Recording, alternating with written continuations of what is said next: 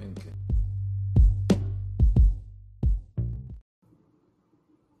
Hey, hey, it's Coach Dr. Kim. I started this journey after having a stroke at the age of 36 years old. Since that time, I have moved forward with helping people live their best life, and I haven't turned back. This show is about learning to be present, open, and intentional in every area of your life. Keep listening to hear what I've been thinking, and be sure to rate, subscribe, and review. A couple weeks back, we talked about how we receive feedback, and I want to circle back to that.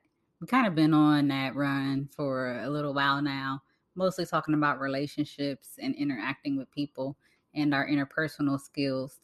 And I want to touch on a concept called negativity bias. To understand what this means, we don't got to think very hard. You've probably heard the saying, bad news travels fast. And that's true. Criticism and bad news packs a punch. So much so that it draws more attention and lingers much longer than compliments and accomplishments. It just draws more attention. There's bad news on the news. When you hear some bad news at work or in your family and friend circle, it just seems to run through everybody so fast.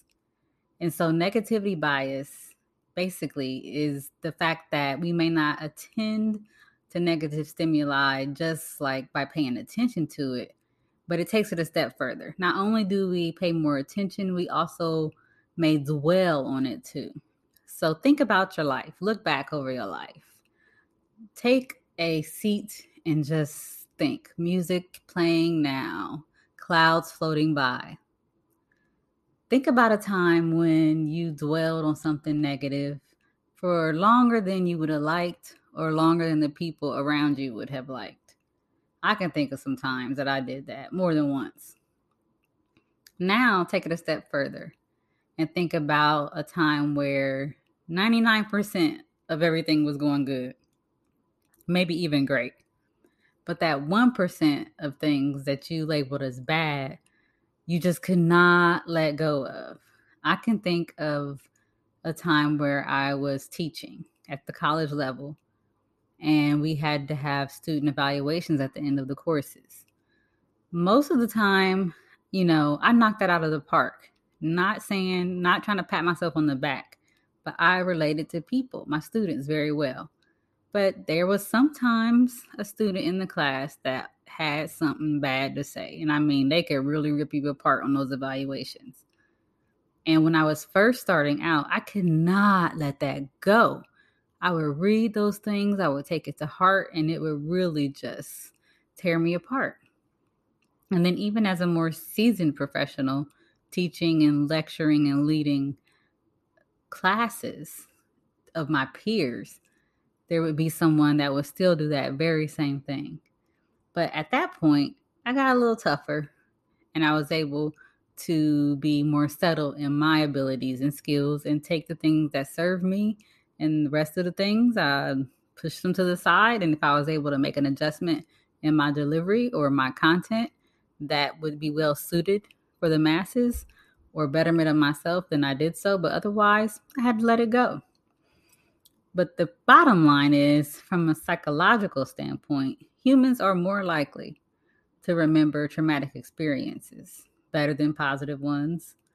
We cling to insults better than praise, and we think about negative things more frequently than positive ones. I wish it weren't so. But since I'm not a trained psychologist, I'm not going to go down the rabbit hole of giving you a bunch of theories of development and evolution that got us to this point. But what I want to do is give you some insight into how negativity bias can impact your life.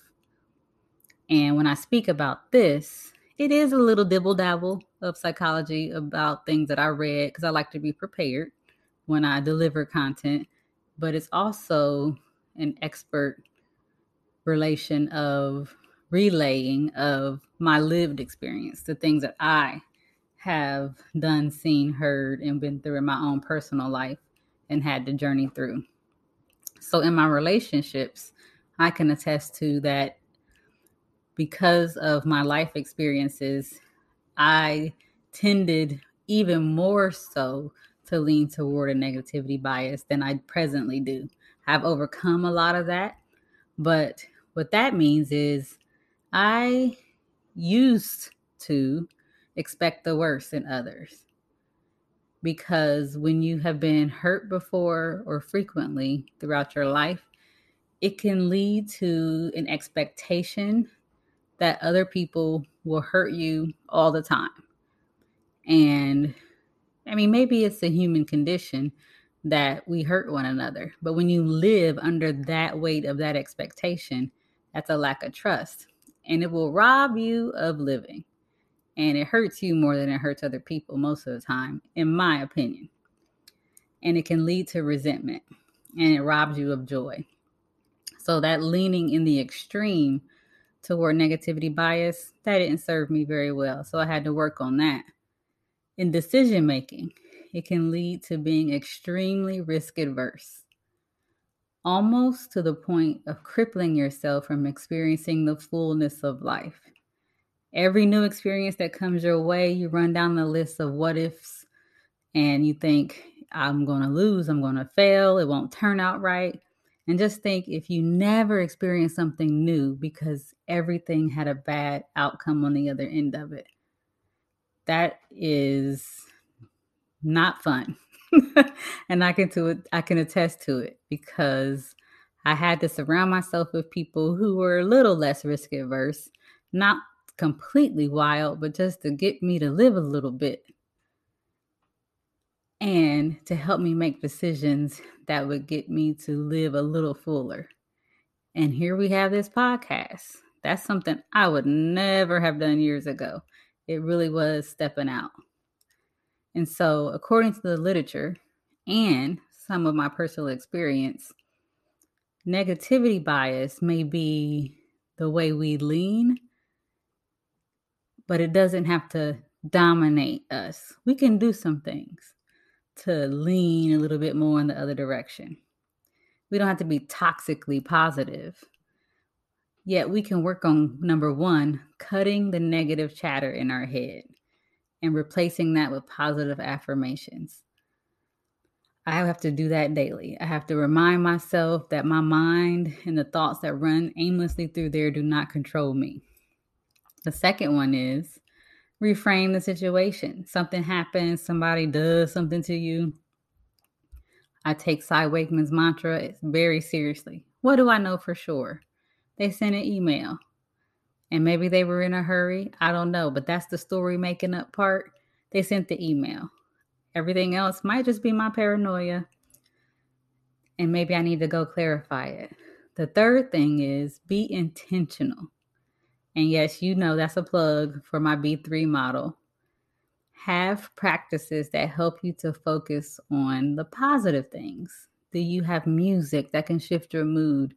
a book that you can immerse yourself in? Do you write? Do you go for walks? Do you surround yourself with positive people? And then the fourth thing is rest in and celebrate the positive things. Don't brush by them so fast. Something good happens. We're like, yay, pat yourself on the back, move on.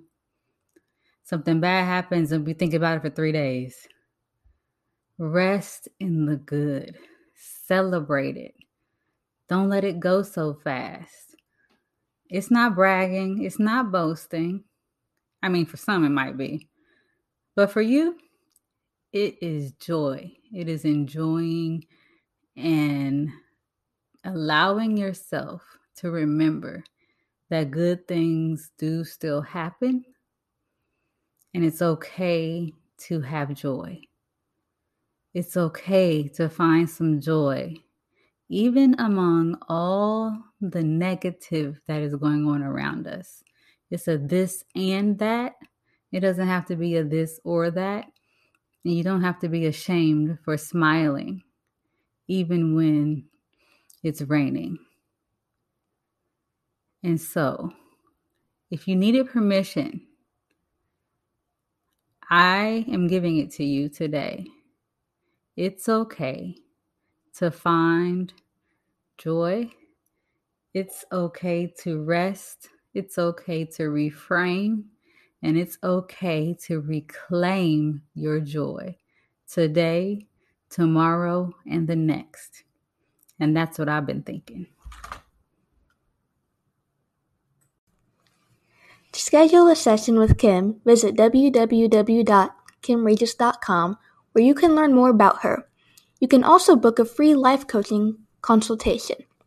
Find the link to her book, Meeting Just Fine, a life changing encounter, available on Amazon.com.